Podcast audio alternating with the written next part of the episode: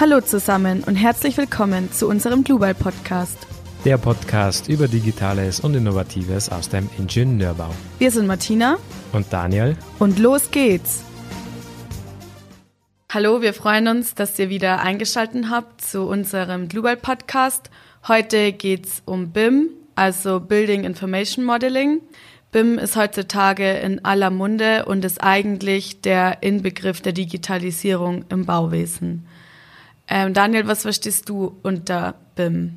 Also unter BIM verstehe ich eine Arbeitsmethode oder auch eine Planungsmethode im Bauwesen, an der man quasi gemeinsame und zentrale Bauwerks- bzw. Projektinformationen verwalten kann und das mit Hilfe von digitalen Bauwerksmodellen.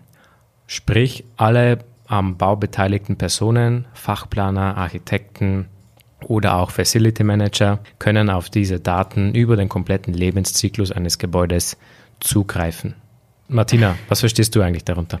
Ja, also für mich ist es einfach die Vernetzung von allen Personen, die am Bau beteiligt sind, und zwar über den gesamten Bauwerkszyklus, also vor allem in der Planung, dann bis zur Nutzung und dem Rückbau.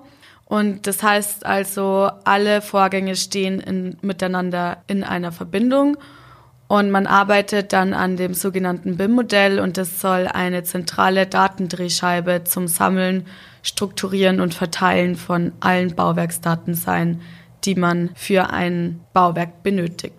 Dann gehen wir jetzt am Anfang gleich darauf ein, wie ist eigentlich der Übergang zur Tragwerksplanung und welche Rolle spielt BIM in der Tragwerksplanung und zwar ist es so, dass der Architekt eigentlich für die Planung zuständig ist.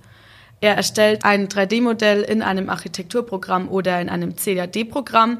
Und das Ziel ist dann eigentlich, dass man dieses umfassende 3D-Modell einfach weitergibt an die Personen, die auch noch daran arbeiten müssen, damit der Statiker zum Beispiel oder der Ingenieur das für seine Tragwerksplanung sofort weiterverwenden kann. Das hört sich alles recht schön an und in der Theorie ist es auch ein guter Ansatz, um die Digitalisierung im Bauwesen fortzuführen. Aber obwohl es eben große Chancen gibt, birgt das Ganze auch große Herausforderungen für jeden und besonders auch für den Statiker. Aber wir schauen uns das heute an. Was sind eigentlich die Möglichkeiten und Chancen von BIM in der Tragwerksplanung? Deshalb es mal ganz interessant, wie arbeitet eigentlich der Architekt bzw. der Tragwerksplaner? Wie arbeiten die eigentlich zusammen? Wie war die Arbeitsweise zuvor, also klassisch? Und wie sollte sie in einem optimalen BIM-Prozess eigentlich ablaufen? Dazu fange ich gleich mal an. Also der Architekt, der entwirft ja seine Pläne, zeichnet seine Grundrisse, seine Schnitte mit Hilfe eines CAD-Programms und ganz klassisch gibt er diese Pläne dann eigentlich dem Tragwerksplaner weiter.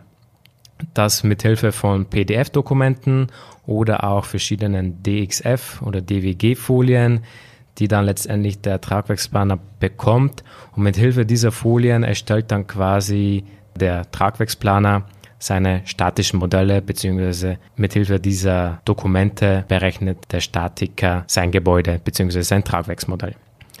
In dem BIM-Prozess ist es deshalb umso wichtiger, dass der Datenaustausch auch möglichst reibungslos funktioniert und der Architekt, denn sein Schwerpunkt ist ja hauptsächlich der Entwurf und die Planung des jeweiligen Gebäudes.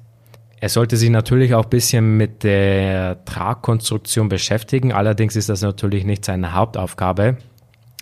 Und für den Bauingenieur bzw. für den Tragwerksplaner ist es ja umso wichtiger, die tragenden Bauteile eines Gebäudes herauszufiltern, wenn der Architekt sein 3D-Modell, sein BIM-Modell erstellt.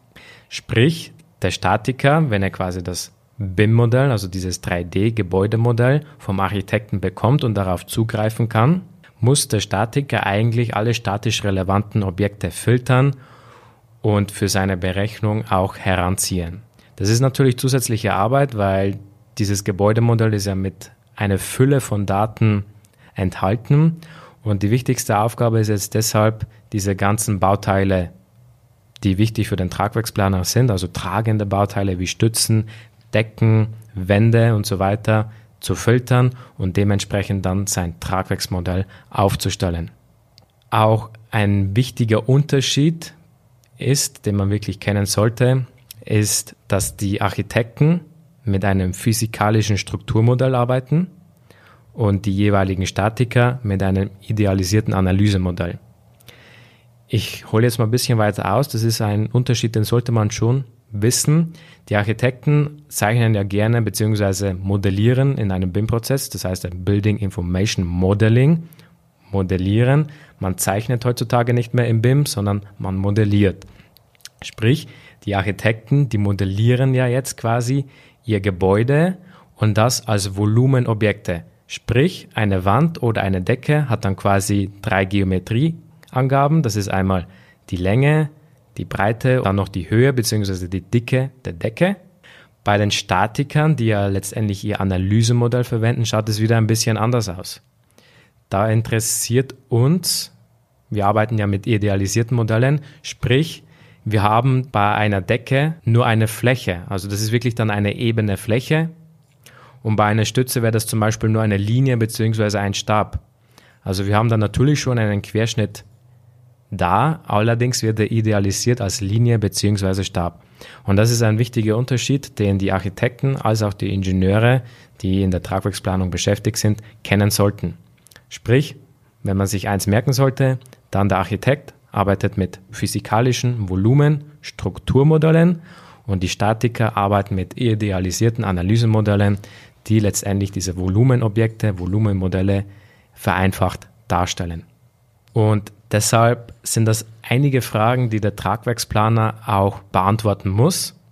Und ein neuer Trend geht eigentlich dazu hin, dass die Software da wirklich einem entgegenkommen kann.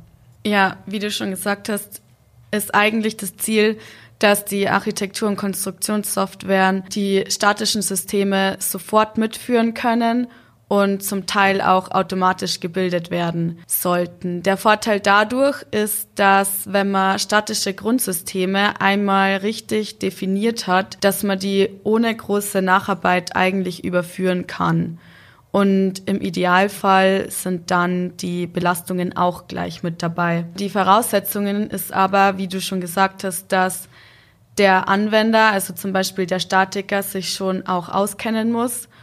Und zwar mit der Statik an sich, also wie es funktioniert und auch mit dem Berechnungsprogramm, damit er sieht, dass eben keine Fehler gemacht werden. In Deutschland funktioniert das aber noch nicht richtig.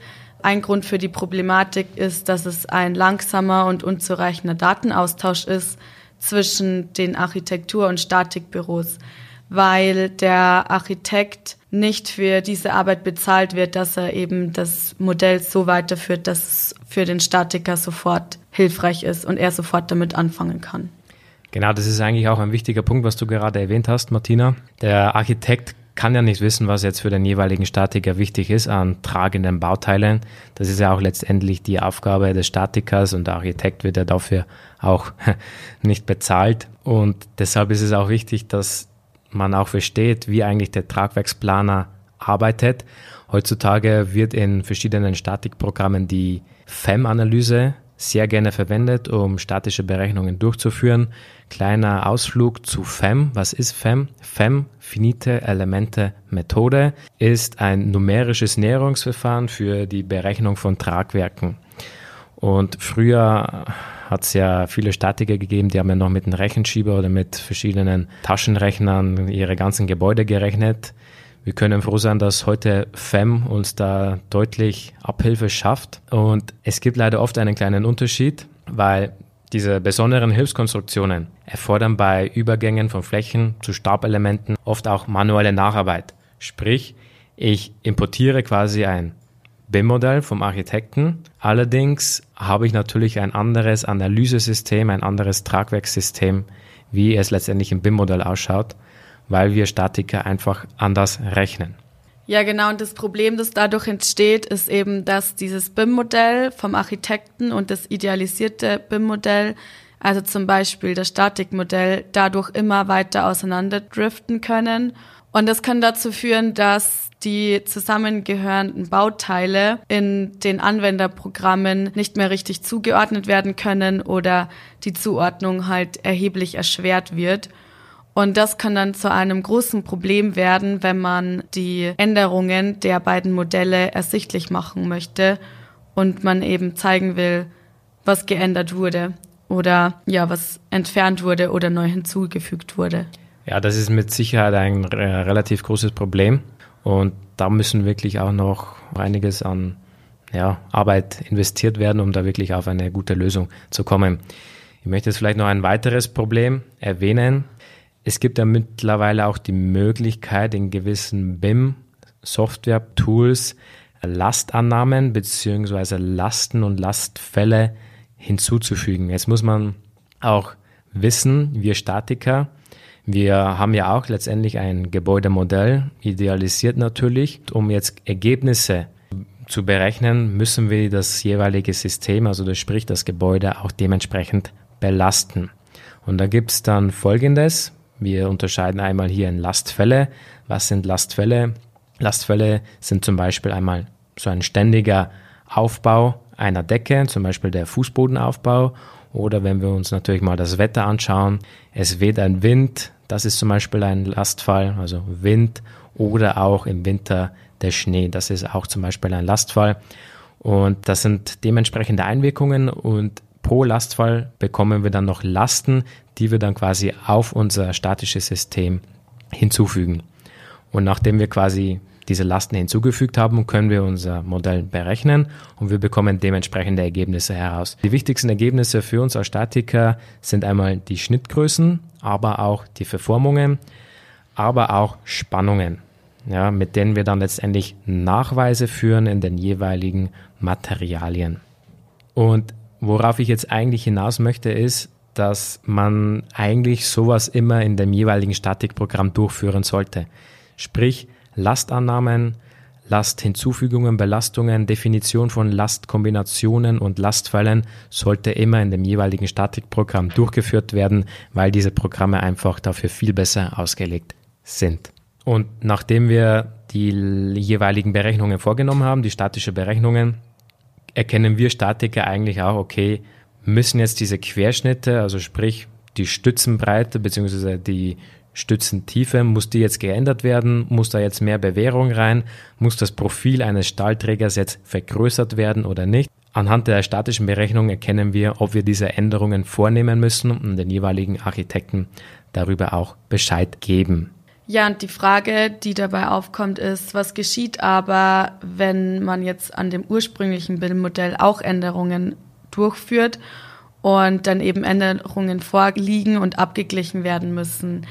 Wie entscheidet man das dann, welcher Änderungsstand der letzte ist? Und das ist einfach so, dass die vorliegenden Änderungen bestimmten Regeln und Genehmigungen von den zuständigen Mitarbeitern, also die an diesen Modellen arbeiten, unterliegen. Und der aktuelle Stand des jeweiligen Projekts wird geregelt über Kommunikation, also über Kommunikation von Arbeitern, aber auch von den Programmen. Und deshalb ist jetzt eigentlich die Frage, wie kommunizieren diese Programme eigentlich untereinander und wie schaut dieser Datenaustausch eigentlich aus? Eigentlich gibt es so, so drei typische Austauschszenarien. Einmal dieses klassische, was wir ja schon zuvor hatten, wie der Architekt und der Tragwerksplaner arbeiten. Das ist so das klassisch analoge. Also ich als Architekt gebe jetzt zum Beispiel PDF oder DXF-Dokumente weiter an den Statiker. Er bindet es quasi in seine jeweiligen Berechnungsprogramme ein und macht dann halt seine statischen Berechnungen. Wenn wir natürlich eine Stufe weiter nach oben gehen, in Richtung BIM, dann gibt es noch ein zweites Austauschszenario. Das ist mit jeweiligen Daten oder Dateiformaten extra für das Bauwesen ausgelegt. Da gibt es zum Beispiel sogenannte STEP-Dateien oder auch IFC-Dateien. IFC ist auch sehr bekannt. Das heißt ausgesprochen Industry Foundation Classes. Und ein drittes Austauschszenario wäre zum Beispiel eine direkte Kopplung von zwei unterschiedlichen Programmen, sprich das Architekturprogramm kommuniziert mit dem jeweiligen Statikprogramm, sprich es findet ein bidirektionaler Datenaustausch statt. Ich kann vom Statikprogramm etwas ins Architekturprogramm importieren und andersrum genauso. Vielleicht nochmal kurz zu dem IFC, das habe ich ja ziemlich, bisschen, ziemlich schnell abgeschnitten. Das heißt ja ausgesprochen Industry Foundation Classes und das ist ein herstellerunabhängiges Dateiformat für den Austausch von Bauwerks- und Projektinformationen. Wir werden noch in einer weiteren Folge ausführlicher darauf eingehen. Jetzt nur mal so ein kleiner Input. Wenn man sich mit den IFC ein bisschen besser auseinandersetzt, dann sollte man Folgendes berücksichtigen. Es gibt zwei unterschiedliche Views, also Sichten. Es gibt einmal diesen Coordination View und es gibt einmal diesen Structural Analysis View. Dieser Coordination View, beschreibt die Geometrie der Struktur auf Basis von Volumenmodellen. Jetzt haben wir wieder das Stichwort Volumenmodell. Die Architekten arbeiten in ihren jeweiligen CAD bzw. Architekturprogrammen mit Volumenobjekten, mit Volumenmodellen, also wirklich physikalische Volumenobjekte und wir Statiker arbeiten mit idealisierten Analysemodellen. Und da kommt jetzt dieser zweite View ins Spiel, das ist der Structural Analysis View. Hier werden statisch relevante Objekte idealisiert übergeben und eingelesen. Sprich, ich sehe hier auch Gelenke, Lager und auch unterschiedliche Lasten. Deshalb ein kleiner Tipp unsererseits ist, dass wenn ein Statiker sich oder auch ein Architekt sich mit BIM beschäftigt, dass man auch immer hinterfragt, wenn man mit dem IFC-Austausch arbeitet, welche Views können die jeweiligen Programme lesen, aber auch ausgeben. Ja, dann kommen wir jetzt schon zu der Zusammenfassung beziehungsweise zu einem kleinen Abschlussfazit. Es ist eben so, dass die 3D-BIM-Modelle den Tragwerksplanern auf jeden Fall helfen, weil sie können dadurch die komplexen Tragwerke besser verstehen und man kann eben durch die Datenübernahme schnell ein Analysemodell erstellen und erzeugen lassen, was halt erheblichen Zeitaufwand einsparen wird. Denn eines sollte man sich wirklich merken, BIM-Modell und das Analysemodell, die unterscheiden sich in der Regel. Ja, und dieses muss man auch wirklich berücksichtigen und deshalb kann man nicht einfach sagen, okay, wenn das BIM-Modell steht, dass dann die Statik oder so eigentlich schnell gemacht werden muss, weil, weil man hat ja das Modell schon. Nein, so ist es leider nicht. Und so soll es auch lieber nicht sein, weil man soll, man muss in der Tragwerksplanung mit einem unterschiedlichen Modell arbeiten. Deshalb muss man das auch sorgfältig prüfen. Und auch wenn diese Analysemodelle mittlerweile automatisch gebildet werden können von einigen Programmen, da muss trotzdem der Tragwerksplaner genauer darauf hinschauen, ob das auch wirklich gut gemacht worden ist.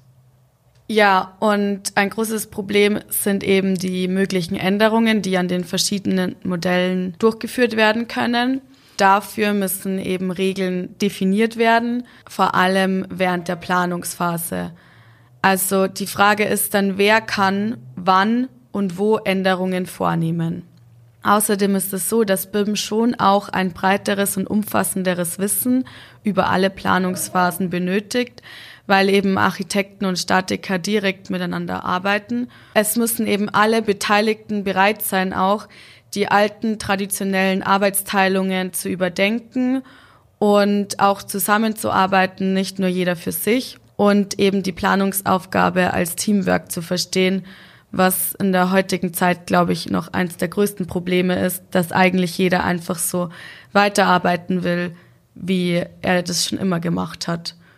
Und obwohl man aber bei so einem BIM-Prozess am Anfang auf jeden Fall einen Mehraufwand haben wird, weil man eben alles sorgfältig äh, modellieren muss und eben auch so, damit andere mit diesem Modell umgehen können. Ist es aber so, dass am Ende auf jeden Fall Einsparungen erzielt werden können und auch bessere Planungsergebnisse, vor allem halt auch in der Hinsicht auf Kosten und Zeitersparnis, weil eben alles dokumentiert ist und jeder immer zusammenarbeitet. Und das ist auch bestätigt von Planungsbüros, die BIM schon verwenden. Aber laut einer Umfrage für Digitalisierung im Bauwesen, die von PwC durchgeführt wurde, haben jetzt im Jahr 2020 immer noch erst 20 Prozent der Unternehmen eine ausgereifte BIM-Strategie und sind eben bereit, mit BIM zu arbeiten. Meiner Meinung nach ist das immer noch zu wenig von den Büros, die BIM wirklich in der Praxis verwenden. Denn ich bin fest davon überzeugt, dass BIM wirklich die Zukunft des Bauerns ist. Klar, das steckt noch ein bisschen in den Kinderschuhen, aber wir werden in Zukunft wirklich mit BIM planen und andere Länder zeigen uns es ja eigentlich auch schon, dass es wirklich funktioniert. Und eigentlich sollte man schon ab 2020 laut dem Ministerium für Verkehr und digitale Infrastruktur öffentliche Bauvorhaben schon mit BIM planen. Die haben damals 2015 einen Stufenplan vorgelegt, der diese ganzen Schritte enthält. Und öffentliche Auftraggeber, wie zum Beispiel auch die Deutsche Bahn, die schreiben BIM eigentlich als Planungsmethode sogar schon vor. Und wie ich zuvor schon erwähnt habe, einige Länder zeigen uns ja schon, dass es eigentlich funktioniert, wie zum Beispiel Dänemark oder Großbritannien. Da ist es sogar schon verbindlich bei öffentlichen Bauvorhaben BIM als Planungsmethode zu verwenden. Die Tragwerksplanung ist natürlich auch ein Bestandteil dieses ganzen BIM-Prozesses. Klar, zwar nur ein kleiner Teil, aber trotzdem ein nicht unwesentlicher Teil. Und deshalb ist es umso wichtiger, dass die Statik-Software auch BIM-fähig ist. Sprich, sie muss verschiedene Austauschszenarien zur Verfügung stellen und auch verschiedene Import- und Exportmöglichkeiten ermöglichen. Wir von Global Software haben uns natürlich auf einen BIM-basierten Austauschprozess ausgerichtet und wir bieten deshalb auch einige, eine große Vielzahl an Schnittstellen zur Verfügung, auch als auch eine direkte Anbindung zu verschiedenen Architekturprogrammen. Ja, das war jetzt unsere erste Folge über BIM. Und wenn euch diese Folge gefallen hat und ihr Lust auf mehr habt, dann könnt ihr uns einfach auf dem Channel abonnieren, wo ihr uns gerade hört. Da bekommt ihr dann immer mit, wenn es wieder neue Folgen gibt. Und bei Fragen oder Wünschen oder anderen Themenvorschlägen könnt ihr uns einfach über unsere E-Mail schreiben, podcast.lubal.com oder auch über Instagram. Und damit verabschieden wir uns jetzt und hoffentlich bis zum nächsten Mal. Servus. Tschüss.